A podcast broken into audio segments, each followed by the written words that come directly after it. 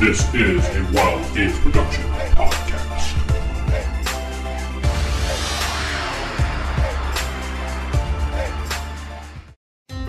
You remember Roll your stealth roll? game books, pencils, pizza, cheese puffs, and a hell of a lot of dice. And the dragon woke up. Roll for initiative. This is the Roll for Initiative podcast, where 1E is the place to be. This is the Roll for Initiative podcast, volume number six, issue 192. I am DM Vince, sitting alongside Matt, Hello, everyone. Nick, Hello, everybody. and Crispy. How's it? This is nothing. How's it? That's how you start, Crispy? How's it? How's it? How's it? Is that like a uh, Las Vegas thing, or No, it's uh, I think Australian actually. is it? Yeah. Crikey. You didn't learn that on Friday Friday night magic nights or something? Or- I did, yeah. I played against a Australian guy. Right. We Okay. apologize to our Australian listeners. Great. Another issue for HR to get us hit us up about. Great. Yeah. So anyway, uh, what's been going on with you, Crispy? Because you know, we're like no, actually, Nick, uh, Matt was in here last week, so Matt, you have to explain your absence. Yes. Well, Explain yourself. I Quickly. spent last weekend under a car, um, reattaching the muffler to my wife's car because she decided uh, it'd be a great idea when driving home from work on a rainy night, uh, run over a tree that fell in the road. Uh, So yeah, her I don't entire think she decided that. yeah. And her car failed her save, and the muffler decided to drop entirely. So the only thing that was holding it onto The car said car failed to was the uh, attachment from the uh, engine to the exhaust system. So yeah, spent the day reattaching that.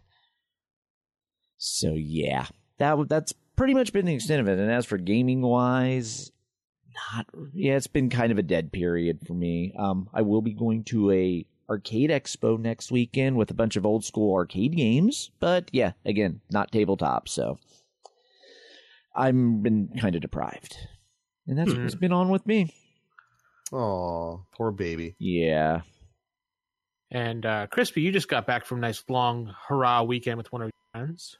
Yeah, um, uh, Tim, uh, co-host of uh, Critical Wits, is uh, is moving to Portland. So he's moving out of uh, out of the state to uh, the Pacific Northwest. So we kind of spent a lot of the weekend, you know, hanging out and, and doing some things. Uh, last night we just played just old video games the whole time, and then you know Friday I uh, we we did some some stuff, and I uh, managed to make it out to Magic, which was a good time. I also, uh, if anyone on the West Coast is going, if you're a Magic player, if you're going to GP Vegas, uh, I'm going to be there as well. So hopefully we'll get some reps in. Awesome. So if you'd like to meet the great Crispy slash Trask, the player, uh, go ahead and uh, say hello to him. are you playing in the main event or just side events? I'm playing in the modern main event. Oh, maybe you'll get a feature match. At which point you have to do it in Trask voice. well, Yes. they don't really mic you up on those feature matches anymore. Well, if they do Aw. a deck Used tech. If you get, uh, yeah, I guess I could, but Yes. I'm, I'm just playing green white elves, oh, so okay, like yeah, not a lot. it's a to deck pretty established deck. Uh, yeah, I can't turn on ESPN Ocho and see, and Crispy flips over the deck and taps it twice. Oh my God, that's a miracle move that Crispy just pulled off. I've been watching a lot of old Pro Tour coverage from the 90s, and like they used to mic up the players so you could hear Yeah. them like banter back and forth.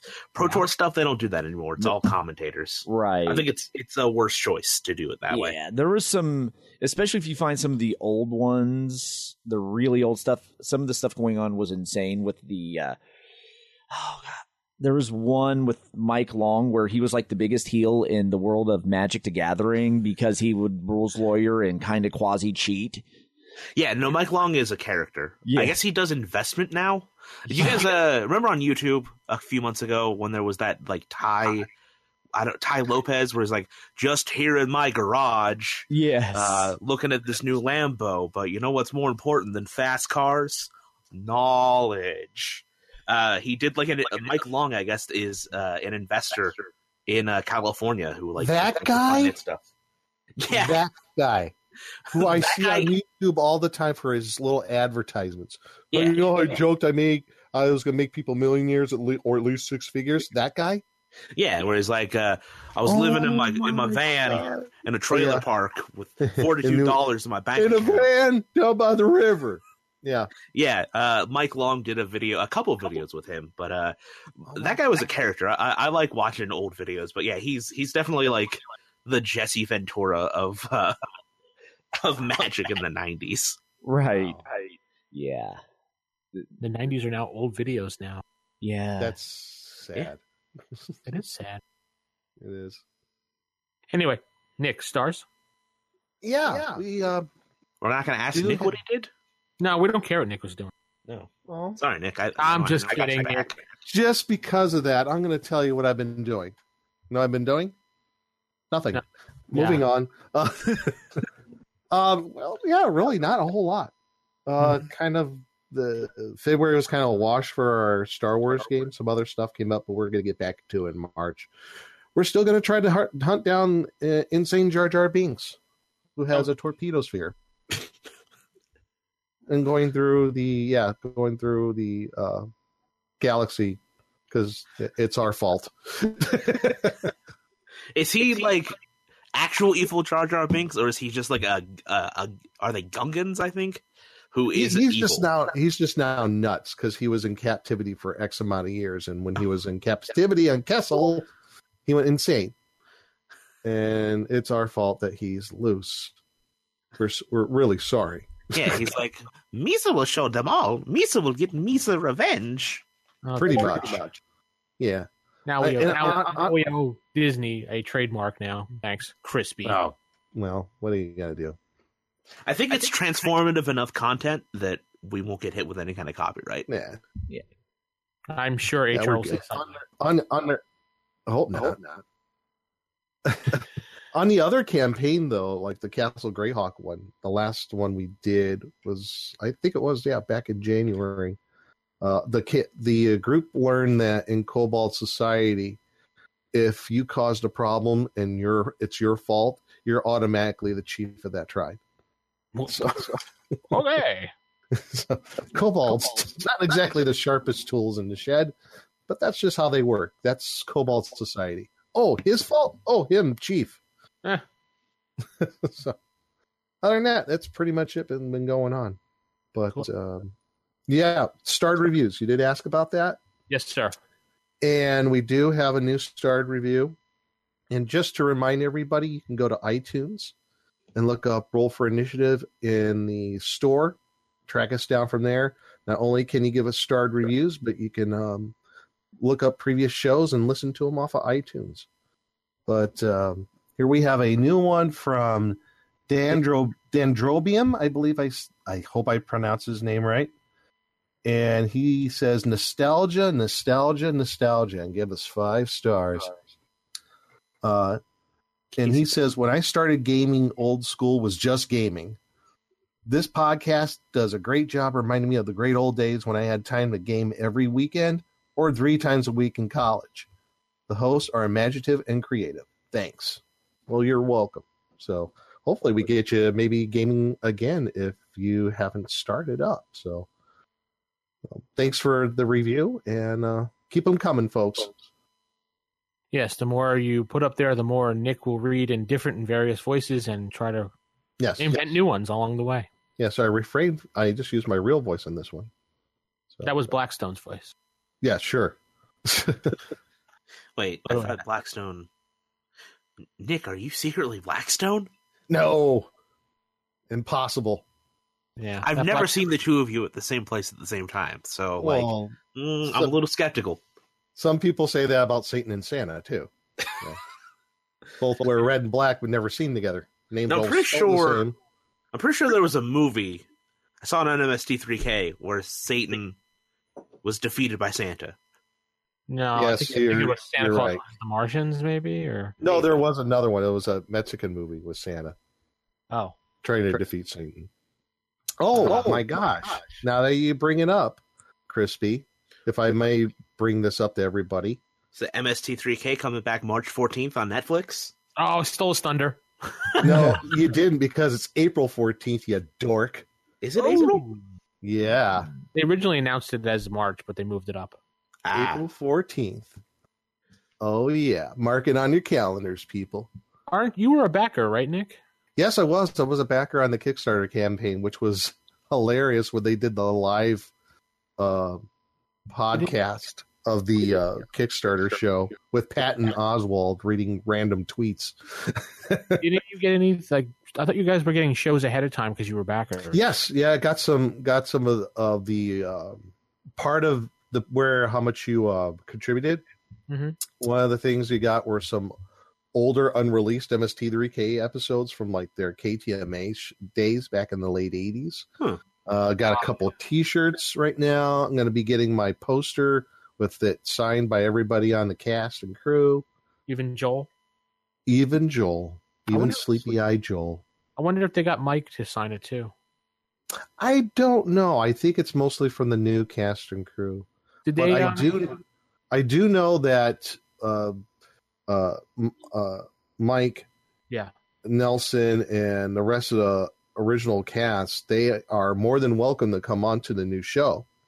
Uh, Joel's said that several times that you know you guys want to come on and you know you know collaborate on some things. You'll come on as guests or, or whatever. By all means, do so. So. Busy And from what I understand, that's that's pretty much an open invitation to him. So I know RiffTrax has been doing great. So I, I don't think Mike's gonna really ever abandon that entirely. So Did they get uh, Trace to do anything at all, or is he still out on the out? yeah, I kind of get the idea he's, uh, if anything, at least on the fence about it. Him and Fra- and Frank Conniff, Mhm. but who knows? You know, things might change. I, I hope so. So, but I, I'm really excited about it. I mean, you got a lot of good people. I think that are that are coming on cast and, and writers that are going to be coming on. Like, uh, oh, what's his name? Uh, gosh, who did uh, the show Community? He was one of the writers for it. Dan Harmon Dan Harmon. Thank you uh, for from- another funny show, Harmon Quest. If you haven't watched it yet, Mhm. but um, yeah, Dan Harmon you know, also did Rick and Morty. You got uh, one of the former writers from Seinfeld, Jerry Seinfeld, might be on the show as a guest. Neil Patrick Harris might be coming on. Mark Hamill too. They all expressed interest coming on as special guests. The show just went up in level because NPH is on. Man, Yeah, yeah, that and Mark Hamill. I mean, come on. I don't, I don't care about Mark Hamill. NPH is the man. Neil Patrick Harris. Yes, he's the man. He likes Heineken though. A lot. I think he likes Heineken because Heineken pays him to like Yeah. Heineken. Oh, is that how it works? Okay. anyway, yeah, MST3K, April 14th on Netflix, folks. Hmm. Uh, put it in your calendars. And hopefully, uh, after the first season, we'll see what happens because the whole first season was, you know, Well, uh, crowdfunding. And we'll see after that. Net Netflix will pick up for another season and pay for it. We'll see. are they Also- considering this season one or eleven? Because I have it written down as eleven on all the apps that I'm. Yeah, it's season 11. It's technically Okay. a continuation, but it's you got a new guy up there with uh with uh Crow and uh and Tom Servo. Yeah, Jonah Ray. Jonah uh, Ray. was Very, very funny. Yeah. Uh, Baron Vaughn, who I think is playing Crow. No, Yep. Baron Vaughn's playing Tom Servo. Also Servo, that's right. hilarious. Um, and I don't remember who's playing Crow, but yeah, they're all like really fantastic Yeah. new comedians. And the new uh, the new mad scientist, Kinga Forrester. Dr. Clayton Forrester's daughter, As played by uh, everyone's favorite internet lady, Felicia Day. Felicia Day. I wouldn't say everybody's, but I mean, And and Patton she's Oswalt mine, as but- the son of TV Frank Stevie's Frank. yeah. did they ever give a premise how they got the new guy up there and how Mike disappeared? No, we're uh, don't know anything about that yet. All right. Still kind of a mystery, which I kind of like. So we'll soon we'll soon find out. All right. Well, we'll be back after this for our first segment. If AD&D is number one, have we got a podcast for you? On the Roll for Initiative podcast, DMs Vince, Nick, and Matt Hello, everybody. and DM Matt. Hello, everyone. check out all things related to the game that Gary built. This is basically the module trying to get you to fight things when you shouldn't. Yeah, It's they basically taunt you.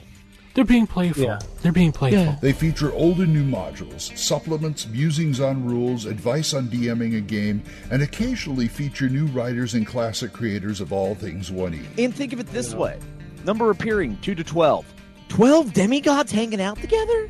Yes, but the Green Man has nothing underneath him as a classification. Zero. No. Nothing. No. Just he's God of growth and abundance. We don't need to put down any other classification at all. We'll just give it to the Mudman. That's the Roll for Initiative podcast. You can find it on iTunes or at rfipodcast.com.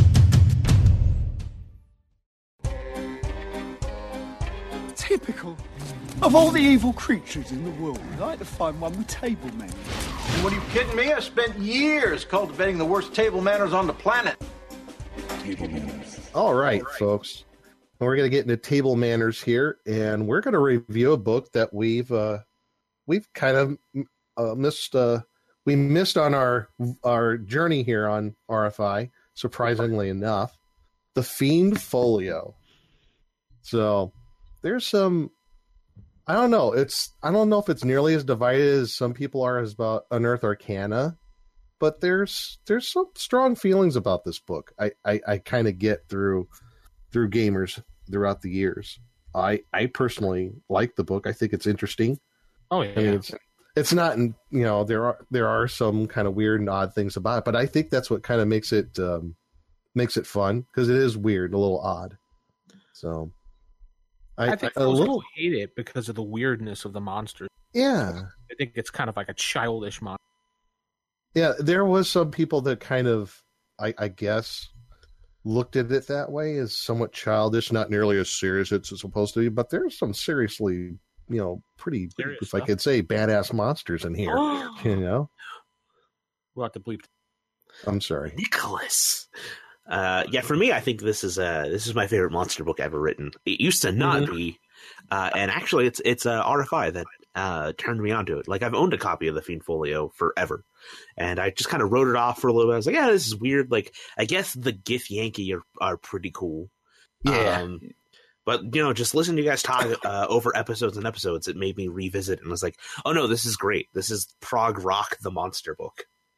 Pretty much because who gave us prog rock but not but the but the english but the Yeah. british The one So- thing I like when we always reference this book is when we reference the crypt thing. Crispy jumps to his Skeletor voice. I have a I have a list that I wrote as I was prepping for the show of all of my favorite monsters, and next to the crypt thing, I just wrote yeah. Could we um get a uh like a picture of that so we could post it with the show notes? That'd be So awesome people could see that. Yes, I'll text it to you. Yes, All please. right. Well to kind of give the history on this book the fiend folio it was actually it came out in 81 but it was originally supposed to come out i think uh sometime in 79 so it was originally intended to be the like the monster manual too. But there was some i guess you want to call it dispute between um between what was going on with who was producing the fiend folio and with tsr in the united states. Uh, don turnbull who was basically the editor of the book he was um, he, he was over there in the uk and the majority of these monsters were out of the fiend factory that was in the the publication white dwarf who everybody knows was part of uh, games workshop. There was a game workshop publication. But games workshop had a very close working relationship with tsr tsr set up i believe it was sometime in the late 80s 77 78 might have been uh, even earlier than that. Uh, games workshop had distribution rights in the uk for tsr products namely d&d and ad&d right? So they thought to build up an even better relationship was to um, let's let's let's make the next monster manual for for AD&D. Um, and in fact, uh, coming into some of the research on this, guys, I Mhm. did not know this, but one of the things that they were working on along with the Fiend Folio is there was going to be a merger. They were trying to get a merger, or at least Gary said in an interview, uh, to get a merger between TSR and Games Workshop. I had no idea that was going on. That kind of blew my mind. Uh, and and Gary, from what I've read in this interview, and I will post the link here on this interview with Gary Gygax in our in our notes. Um, how he was pushing really hard to try to get this uh, merger between TSR Hobbies and Games Workshop going. Well, there was some sort of uh, well, it's with all the things that were going on in the early 80s kind of nixed that idea. Apparently the Blumes were not on on board with that at all to try to do the merger. Reasons unknown. Wishy- uh, yeah. But it just seemed like um anything that gary wanted to do it seemed like the blume brothers like vetoed it almost every time.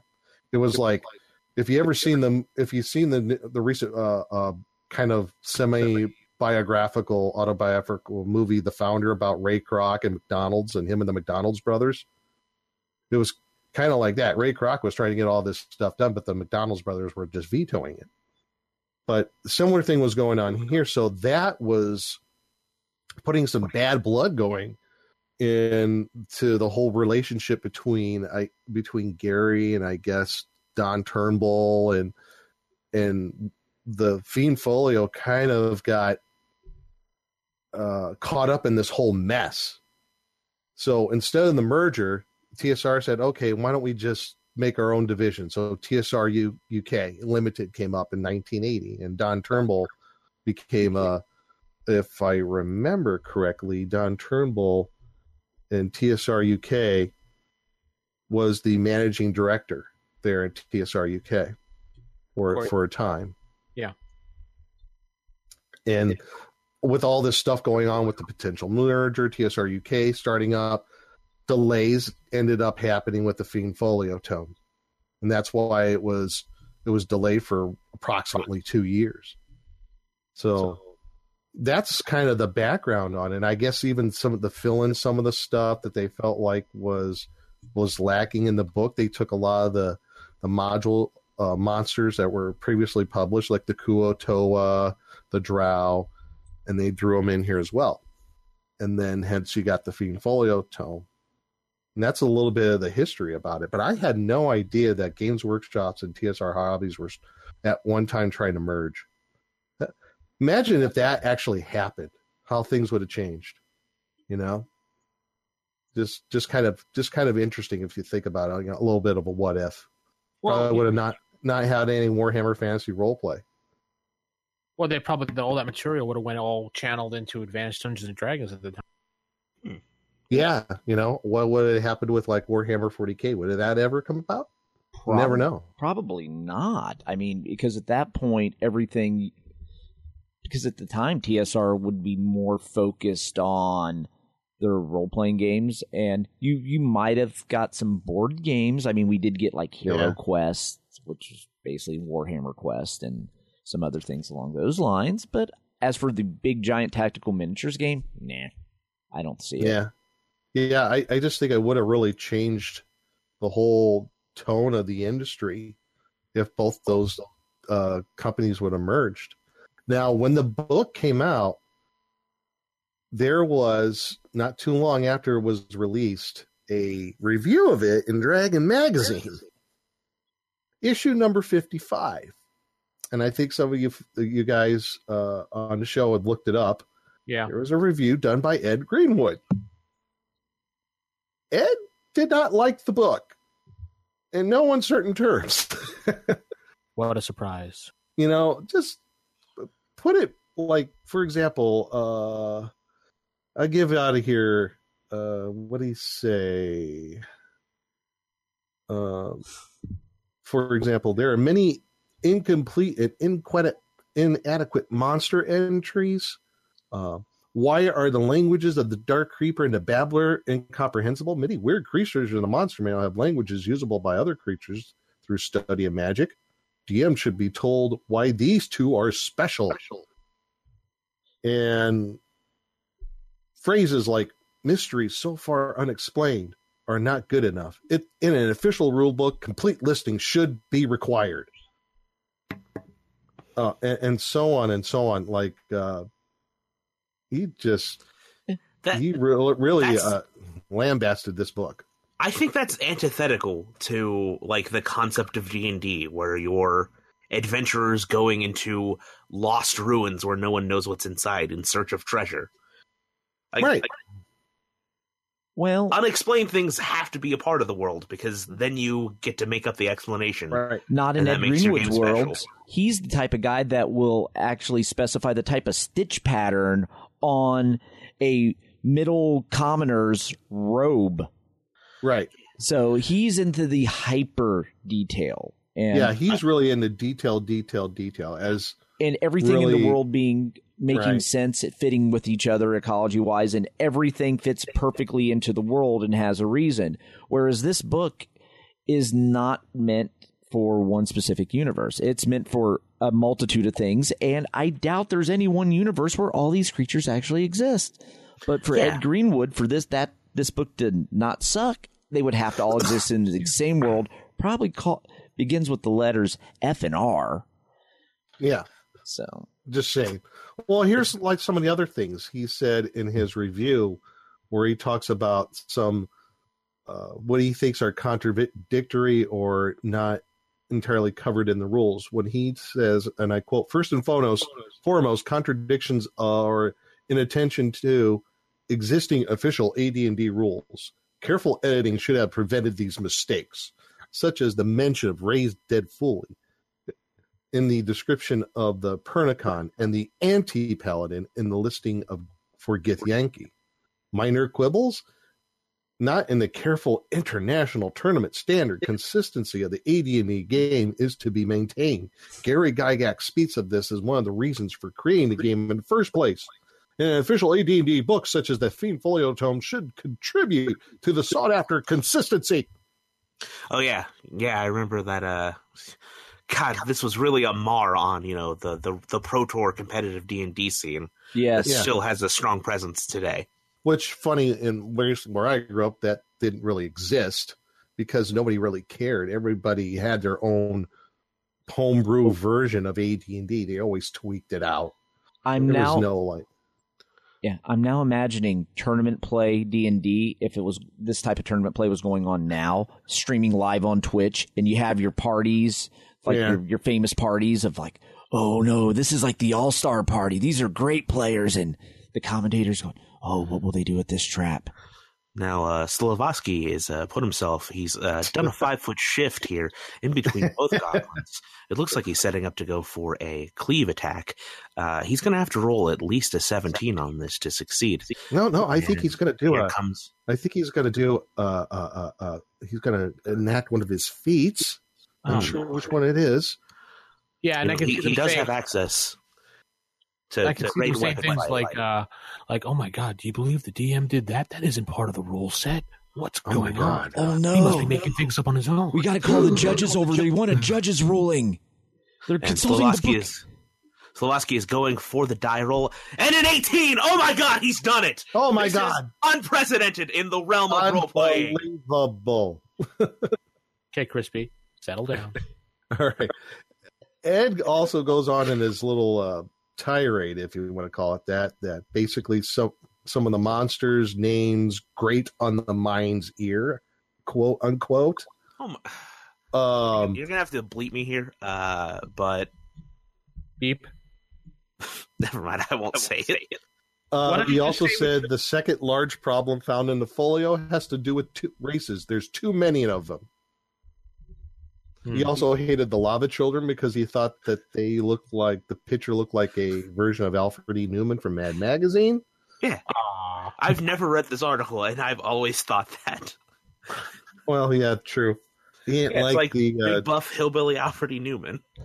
And yeah. I- He pretty much didn't like the whole thing. He's he, he thought some of the illustrations were pretty good. He thought some of the names even were like un, unimaginative, like Gorilla Bear. Wait a minute, you're quibbling about names that are being too complicated. Now you're being quibbling about names that are not complicated or interesting at all. Pick one. uh, some of the art is pretty bad, and some of it's really Yeah. good. It's just like every role playing. Some Right. things are good, some things are bad. Right. I mean, and there was a there was a middle of the road kind of review by this fellow by the name of Alan Alan Zolmalt in the same issue, and then there was a rebuttal by given by Don Turnbull himself, which I believe Matt or Crispy you you said it's like you know, and Don Turnbull said this in no not so many words, but yeah, part of the fun things about the game is that there's some mystery. So yeah, some things are unknown. So what? That's a matter of personal taste, I guess. So yeah, he's he gave a pretty good rebuttal too. So I if you can track down the issue number 55, I highly recommend and read the uh all three reviews on on the um Fiend Folio. And it kind of reflects how so most people today feel about it. You know, some people like really hate it. Some people are in the middle of the road about it. Some people really like it. You know, I guess um I I guess I'm middle of the road to liking it. So I don't know. Yeah. Why, I never thought. wait, wait, before we, Nick, why are you middle road on this? Well, I mean, some things are are really good about it, and some things are just kind of like really. I mean, I always bring up the flump, for example. Yeah, well, the flump. You know, Yeah, I've got- always liked this book. This has always been my go-to inspiration for the most wackiest creatures in my Mhm. campaign, and Right. So I guess like let's kind of delve into it then. So I guess Vince, since he kind of kicked it off there, you know, what are some of the things about the book that you like? Where's you know, overall? I would tell you, but I actually dropped the book across the room, so that's Oh, I liked it so much I dropped it. Yeah. yeah. I kind of was like flipping through it, and it went boom out of my hand. The greatness the is just too much to hold. It's yes. It was the power of Gygax and the fact that the Ed Wood, Ed Greenwood article made it run away. Yeah, I would not be. Yeah, I, I kind of agree. Well, it is on the page of the Kenyu from across the room here. So, oh, Kenku. I mean Kenko, excuse me. Yeah, thinking of Oriental. you're close. Yeah, close enough. Yeah. No, but Yeah, yeah. I think like Crispy was saying, a lot of the uh, creatures in here did come become playable races in the later editions. Uh, right. Not playable races, but like like monsters that are part of like the intellectual property of D and D. Yeah, they they become staples of the game now. Yeah. Some of them have Yeah. become playable races too. Well, like well, the, the one that everybody brings up because I like them too are the Githyanki and the Githzerai. Yeah, they're so cool. They are Like so cool. Featured monster. Yeah. You know who made up those monsters along with the Slad out of here? Who? Charles Uh, Stross. hmm. Charles Stross, who did the uh, Atrocity Archive books, the uh, so that series of books. Right. Well, Well, what, what's funny you asked me. with the Oh, Gith, okay. just on the Githyanki, the name's actually from The Dying Light by George R. R. Martin. No. Yeah, Yes. yeah, Whoops. And it's like the Mind Flayer relationship from the world of Ptavvs by Larry Niven. So, yes, they own the Githyanki, but they've but it's borrowed Borrowed heavily from two other sources of sci-fi. Hmm. I guess that's one of the cool things about like of this book is it. I like the weird edge of it. I think that's like what Vince likes about it too. There's like a weird edge to this book, you know. I, I guess makes it distinctly British in that respect. You know, Yeah, I mean, Yeah. I like it because of the demon aspects, all those little different weird demons they have. Yeah. there. It just gave me inspiration to make my own stuff up from it. And every time I see the Meenlock, I keep thinking of more locks for some. Mm-hmm. Well, and some of the things like you were saying that became staples of the game, the Aarakocra, that's that became a, a staple monster. Yeah, the Um, Death Knight. Death Knights. Uh, All right, how many of y'all wanted to be a Death Knight when you were a kid playing? oh, I hell, definitely did. Bullywugs were became a staple. Hell, the, the Bullywugs were became part of the D and D cartoon show. Yeah. We ran into Uh, those a lot. Right. The Flind, you know, like The that Flind. became a big thing with uh with Gnolls. Yep. Yeah. And then there's Matt's favorite, the crypt thing. Come on, Crispy. Come on, Do it. Do it. you, you want to. I'm like, um, I have to get a laugh out. Uh,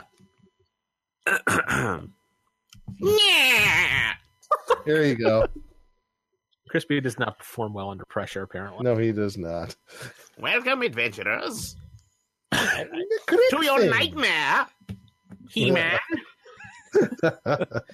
Beast-Man. You Oh, should what, well, you had you finally had an introduction of the Drow that was put in here. Um, Oh, that What- word drow. Over the years, I wanted to beat people over the head. Dro. it's Drow. I Like, know. uh, that and Tifling and Tiefling. I want Well- to beat people over the head with. Well, the Thought was the Drow actually first appeared in G three, not the Mhm. Fiend Yeah. Folio. right, I but was just about to bring that up. only if you had G three was it really, you know, not everybody had the module. Right. You know? And really, the will Drow this- didn't become a thing until a certain novel. Well, okay. Yeah. Well, just, there's another. Well, Yeah, And it's great because it's like a, I believe the is this a Jeff Dee illustration for the Drow? um. tell you in a second. Uh, no, Willingham. Willingham, okay, uh, but this like this Drow, it, it has a very like Jeff Dee quality to it. This yeah, is it does. This is the the iconic picture to me. You know, like uh, that very very black skin, not just like a weird purple brown that Right. kind of gone to now. Um, and the uh, the all white eyes. That's this. There's Yeah. something about them that makes them extremely monstrous, Yes. which I I love. This is the Well- iconic picture for that. I love that picture because it also shows how just the evilness of the race that they are, the, the Drow, and I guess also the ties they have with spiders. Because if you look at him, he's kind of lanky, kind of gangly. Mm-hmm. So it's kind of, ref- I think that's kind of reflected in the uh, the artwork. Uh, what else became like? Well, the Kuotoa The- became like Darklings, which I think I think that's what they're called now. What is the actual name in this book here? uh, the Dark, Dark Creepers. Creeper, yeah, and- and the Dark Adepts. Those are uh, you'll see them. They'll be a more like Monster Manual two kind of monster, but uh, yeah, they're uh, they're a staple now. Um, I'm trying to think. There's some other things in here that You know, definitely. I, I always the Hulk thought horror. the hook horror. There you go.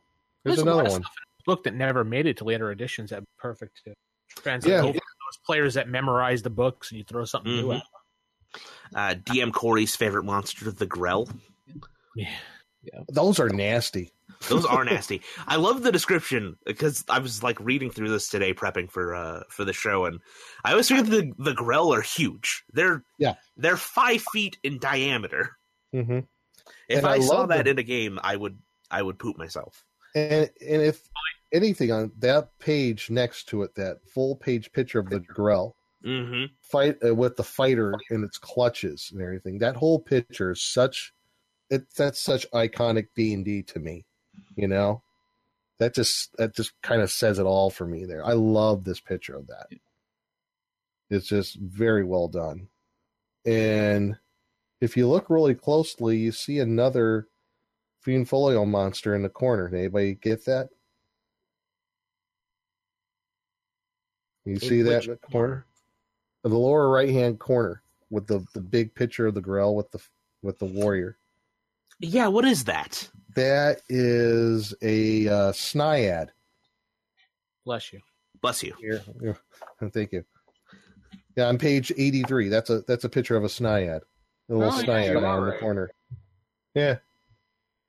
I didn't see that till like years later. I'm like, Huh. I never noticed that. Holy cow. yeah, but there's a lot of monsters in here that became iconic ones for D and Yeah, the Slad, the Svirfneblin. Oh my god, yeah. Um, or they become DM favorites, like you're saying the Grell. Mhm. One of my favorites, the Son of Kyuss. Love Son of Kyuss. My Hey. favorite is uh this actually does have also my favorite monster, uh the Carbuncle. The Carbuncle. Just yeah, the the weird Carbuncle. armadillo. It's a weird armadillo with a gem in its head that can will itself to die. Yeah. it's Okay, yeah, such a that. weird monster. We talked about it on my show, where like a carbuncle shows up and it's got a gem that's that you know it's worth five thousand dollars, and they're like, "Oh, I'll, I'll steal the gem," and it goes, "Uh, nah." The No. carbuncle uh, goes, mm, and then it dies. Mhm. Just And it's it's a lot of the monsters in this book are just kind of set up to just mess with your players, your problem players. Like Yeah. the carbuncle is only there to stir up trouble. Like Or it the- uses. Okay. Or another one that is like really made the mess with players, the Disenchanter. Yeah, yeah, or the I could tell you that the crypt thing really pisses off people from later editions. Yes, it does. Uh, one thing that I, I, it's a monster I never think I ever took note of until today, but the gold bug Yeah. uh, only exists to mess with players. It, it's the Excuse me. exact same shape as a piece of gold. Mhm. Pick it up, it disturbs its sleep. It loves to sleep in gold, and then Yeah. it bites you, and you have to save versus poison or die. One of the things that Ed Greenwood brought up in his his uh, critique of the book was, yeah, he didn't like all the monsters that are like the the gold bug or the disenchanter, which are specifically made to, you know, mess with the player characters. But you know, Yeah, but like the rust monster exists. Why is that okay? exactly. Right. Yeah, It's a fr- yeah, the rust monster. What ecological niche does that really hold? yeah. You know, And that that is a thing that I thought of with the gold bug, where it's like, what? Wh- why would this possibly adapt to be like that? But it's like, no, this is just to mess with your player who like, it's like I'm gonna get every gold piece, and then they Mhm. waste a bunch of time, you know, just clearing out the uh, the caverns. Uh, Mhm. another one I love is the Aleax. Um, and I just wrote down a quote: "This will teach Darren to be a jerk." where it's the spirit, the spirit of God's vengeance. Oh, the the Aleax. Yes, yes, yes, yes, yes. But um, yeah, there's a lot of monsters in here that have become favorites of DMs over the year, year for one reason or another. Uh, one that's really weird, that besides all the other weird ones in the book, is the Nilbog. Mm-hmm. the Nilbog is that monster which is really made to mess with the player characters. Because this is a creature that looks like every other goblin in the world, but if you attack it, it gets healed. And for some reason, unexplicable reason, player characters just do random things when Nilbogs are around. I just I, I just love this this creature. Have I ever used it? No, I don't know if I ever would, but it's it's it's just weird, interesting, and um, I mean, like some of the, well, I guess, just the overall, I thought uniqueness of the book. It was it's very very creative. I thought. Yeah. I still think. yeah, so. there's It's a lot of extremely stuff in here that instead of just being kind of Western like folklore and, and mytho- uh, mythological creatures, you really uh you get a lot of like just weird out there monsters that you know like the Denzelian, Yeah, uh, which is just like a I guess like a a land pearl or a land uh, oyster. I, I, it's it's a very weird. It just looks like a rock. It eats rocks. It doesn't Yeah. like to eat metal, and it'll will it'll you know pop out some eggs that just look like pebbles. mm-hmm. It's like why does this thing exist? But also why does it have such a detailed ecological description? Mm-hmm. Well, you have to remember a lot of these uh, first appeared in a magazine, White Dwarf. Mhm. right So For, in that Fiend Factory uh, section. Yeah, Right. That's why a lot of it doesn't have cohesion with each other because they were just magazine articles thrown into a book together with some new creations and a few things stole from some modules to make a book. So, I mean- it's not going to have that internal consistency, but that also Sure. gives it that different feel and how you can find something you're looking for in this book. And I think that's what makes it so great because it it is that random miscellany, uh, a fiend Yeah. folio, if you would, compared to like your monster manual. With the Denzelian, though, like uh, a a thing that I thought of reading. Oh, this is really weird, but that whole bit about them avoiding metal is like, oh, like a clan of dwarves could have a pet, like a pet Denzelian, or or you know a herd of Denzelian that they just take through their minds and they eat out, and they'll avoid any metal deposits. So now they can find their mithril ore or their silver ore. and you So bring up there's that- something to it. right, and it sounds like it's really up to DM to flesh that out. Mhm. You know, which is a good thing. Yeah. And I and that's one of the things that's enjoyable about this book. Yes, some things should remain a mystery, and for the DM to design uh, to to design to create. You know, the guy who created that monster. If you look back in the index uh, of all the people who contributed, uh, his name's Lewis Pulsipher. Pulsifer. Mhm. I mean, for all we know, good old Lewis here, this is the only thing he's ever contributed to anything, and this is his claim to fame. Yeah. From He- his he's name back- is now immortalized in this book. You know, because it gives Yeah. everybody who contributed. Uh, and- Well, he did also gave make us it the the Ettercap. elemental princes of yeah, Too. and the elemental princes of evil. yeah Wait, which cat? the the Ettercap. Oh, Ettercap. I thought you were talking about the uh, the Horde Cat or Treasure Cat or whatever it is that like guards a treasure chest and literally has nine actual lives. Oh, Oh Yes, yeah, I the guardian remember. demon. Yeah, and then But, yeah, uh, uh, another one of my favorite monsters from this, if he if he made the elemental princess uh, princes rather, is a uh, Ogremoch. There's a, a really good something awful uh, um, series of articles called WTF D and D, and uh, they talk about this book, and uh, they they nicknamed nicknamed him Ogremoch, King of the Evil Attackers. yes. Yeah, that was Lou's uh, contribution, the elemental princes of evil. Hmm. But I mean, that's uh, I mean, for all we know, he probably didn't do anything else in the gaming industry. But you know what? His name's in this book now, associated with several monsters in the Fiend Folio.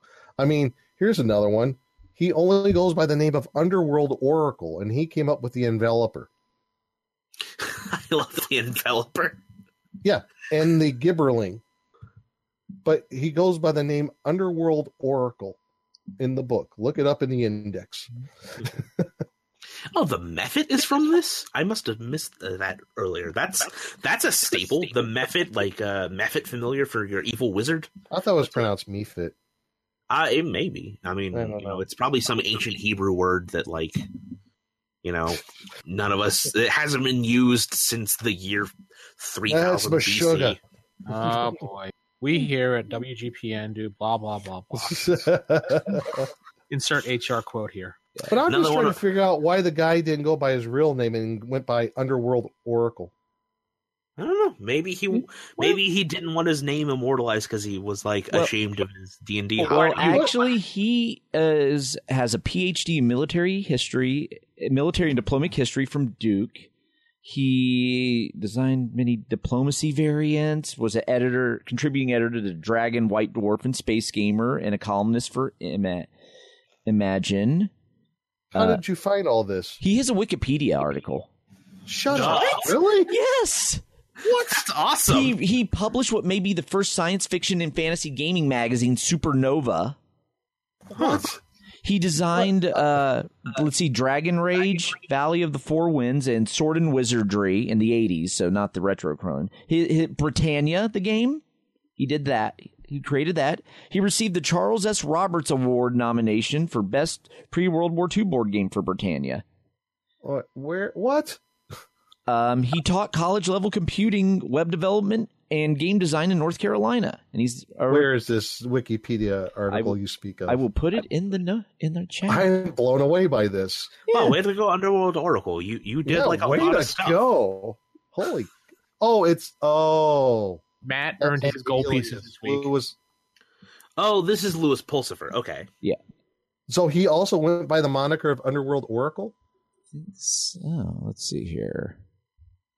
Under. because there's Lewis Pulsipher, Okay. but there's also a guy by the name of Underworld Oh. Oracle.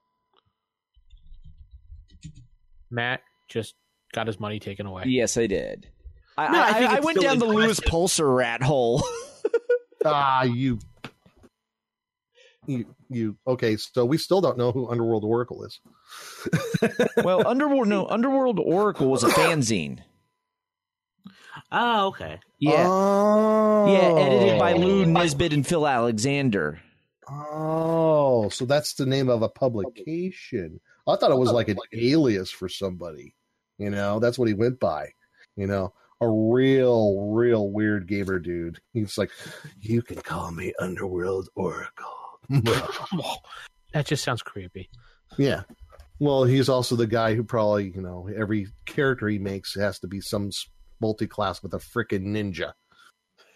Not that I have ever seen that before, but just saying. Ninja is not like a good class to like. It's okay, I guess. I don't but want. I don't want to go down that rabbit hole. just just be a rogue, honestly. What is this rogue you speak of, Crispy? Yes, Sorry, what is this uh, word you speak of? Thief. Thank, Thank you. Thank you. Crispy. But you know, it, there's I think uh, just overall, I I really enjoy the book. Yeah, there are some things that you kind of like go, huh? But most of it, I find just it, it goes with. I always thought of D and D. There's weird and unusual things, and you you're creative with it, and and it's not all tucked into one nice little you know package. You Right. know. Right. It's like I crack this book open far more than say the Monster Manual too. Yeah. Oh yeah, by far, me too. Yeah. absolutely. When I uh, moved off to college and fifth edition come out, and like we found a game that fits for all of our, our group, and uh, yeah, I I got rid of a lot of like I got rid of all my Pathfinder stuff. I got rid of all my three point five stuff. I got rid of all my just every old book basically. And uh, this is the one book that I kept. This and like Swords and Wizardry. Hmm. I was like, this is all I need. I'm good That'd for be- now. I've from time to time I've actually uh, and I might not be the only person who's thought of this. Try to Oh. design an adventure or at least a dungeon level with just fiend folio monsters. not I thought bad. of a campaign where, because uh, the Death Knight originally, like, I was reading this. I don't think this is ever translated over to future editions, but there's only twelve Death Knights. That's true. Yeah, and so like uh, you could have a whole campaign about like the Death Knights have awoken and they're like taking over different kingdoms, Mhm. and then just throughout you have to you know defeat the Death Knights. That is a really good angle.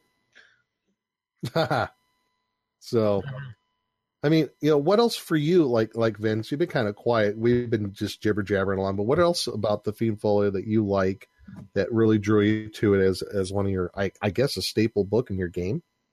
It's mostly because of the wackiness of it, the fact that I can take things and borrow from it to add to my own creatures that I create for the wacky game. Yeah, yeah.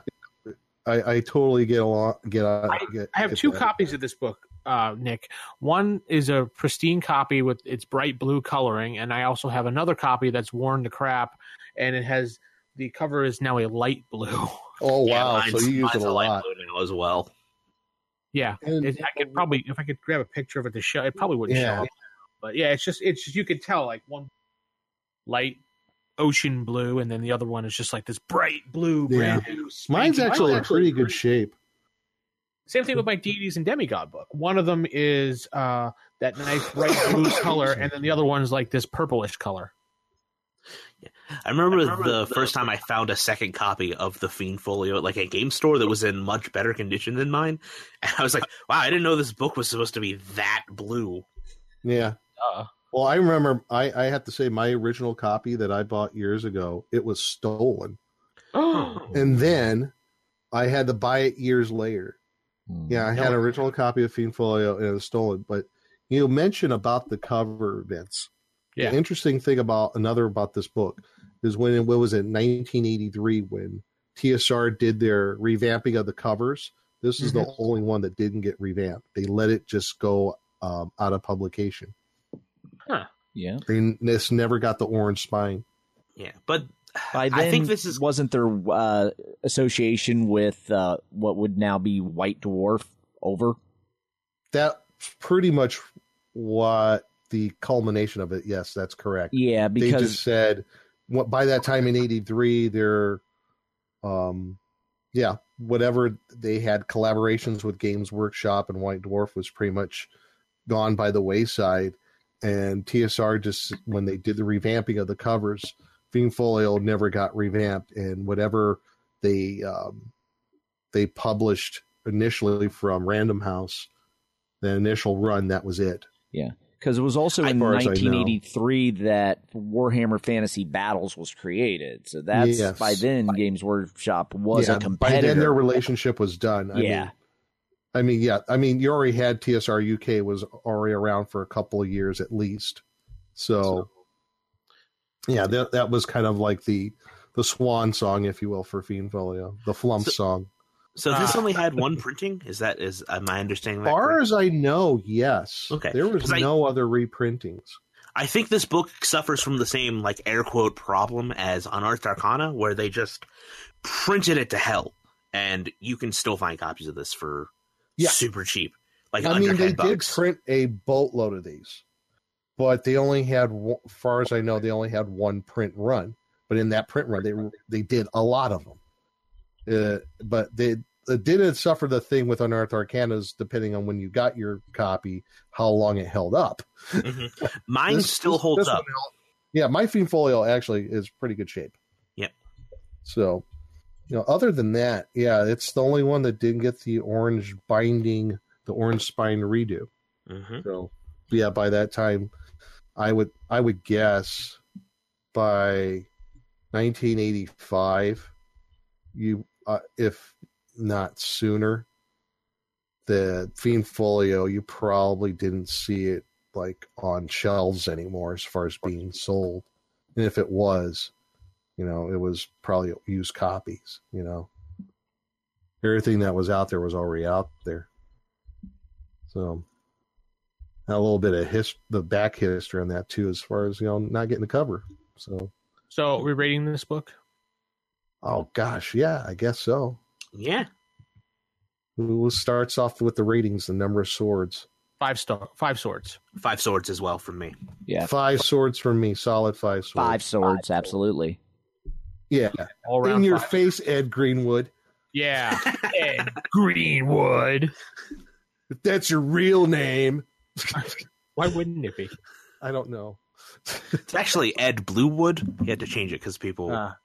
you know, they're like Bluewood. That doesn't make any Uh, sense. I do recommend everybody Dragon issue number 55 if they could find that if they have it in their copies or find a PDF of it read the reviews on the Fiend Folio it really gives some insight in the history of the whole Yeah.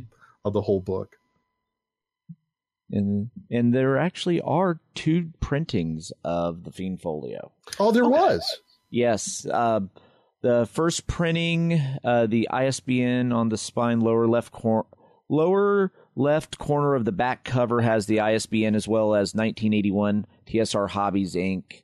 And the designation TM is used to designate trademark owned by TSR Hobbies. so that's the first print one The right. second one, ISBN and TSR product number on spine and lower corner of back cover. Copyright info dropped.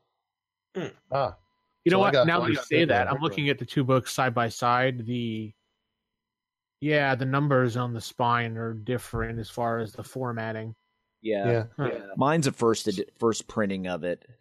yeah mine's a first print run too I didn't. Yeah, this one is the other one. Actually, is I wonder if between the two print one runs I wonder if the the first print run had the darker kind of blue cover than the second maybe that's why. that might be it that might be a distinction Yeah. Oh, and that, that just makes the point of looking at my deities and demigods. Uh, one has the old TSR logo. One has the newer TSR logo. yeah Second one, Yeah. as opposed to the third TSR trace one that they started using in second edition going forward.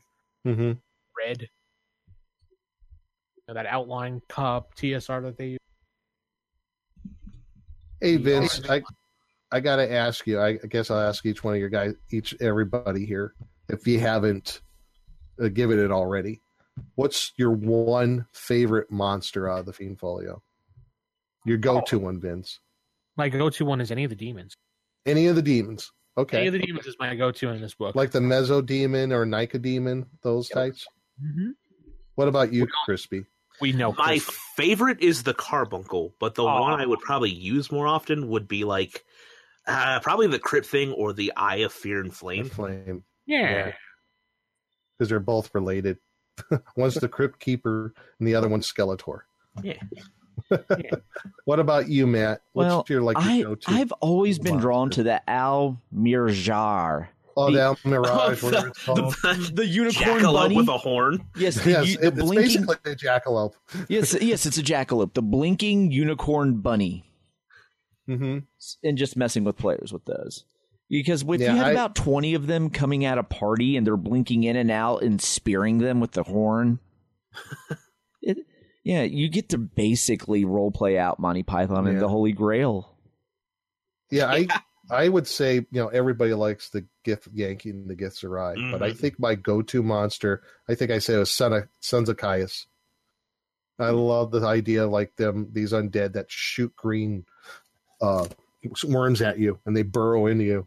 Plus, it was there was the name of a late uh, '80s, early '90s metal band. They got their inspiration from the Fiend Folio. the, Huh. the name their band Sons of Kyuss. Look it up. True story. Yeah. But uh, yeah, that's the Fiend Folio, guys. Yeah. So I guess Also, uh, give us an email, rfistaff at gmail.com. Hit us up on facebook.com slash rfi podcast and uh, give us your thoughts and your opinions and what your favorite monster is. Tell us that Ed Greenwood's article was justified. Maybe you maybe you agree with Ed. yeah, maybe you do. Maybe you just need to go away. Uh, wait, I can't say. And if you're gonna pick up a copy of this book, make sure you get the first edition Fiend Folio, not the third edition Fiend Folio, because that book sucks. Yeah, I have that on my shelf. I bought that for like cheap, I think, at a in a game store. Oh yeah, I'm surprised you had to pay money for it because that book is worthless. Yeah, I Oh. just bought it because, eh, It had the words Fiend Folio. You're like, pretty I like much the first one. pretty much. Yeah, you got me. You do not condone the words and the actions by Professor Crispy. I condone them. HR is going to get it. I know. What are you gonna do? Anyway, we'll be right back after that. Are you enjoying the show you're listening to right now? Want to help support the show? Why not head over to the Patreon site, patreon.com slash WGP. That's patreon.com slash WGP. And help support the network for as little as $1.50 a month. That's right, $1.50 a month goes a long way. Thank you.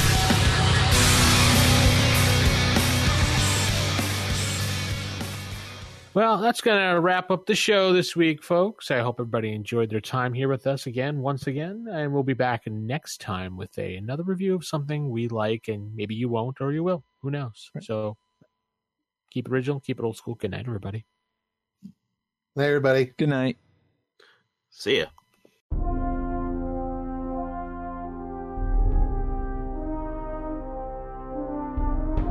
The Roll for Initiative podcast is a production of Wild Games Productions.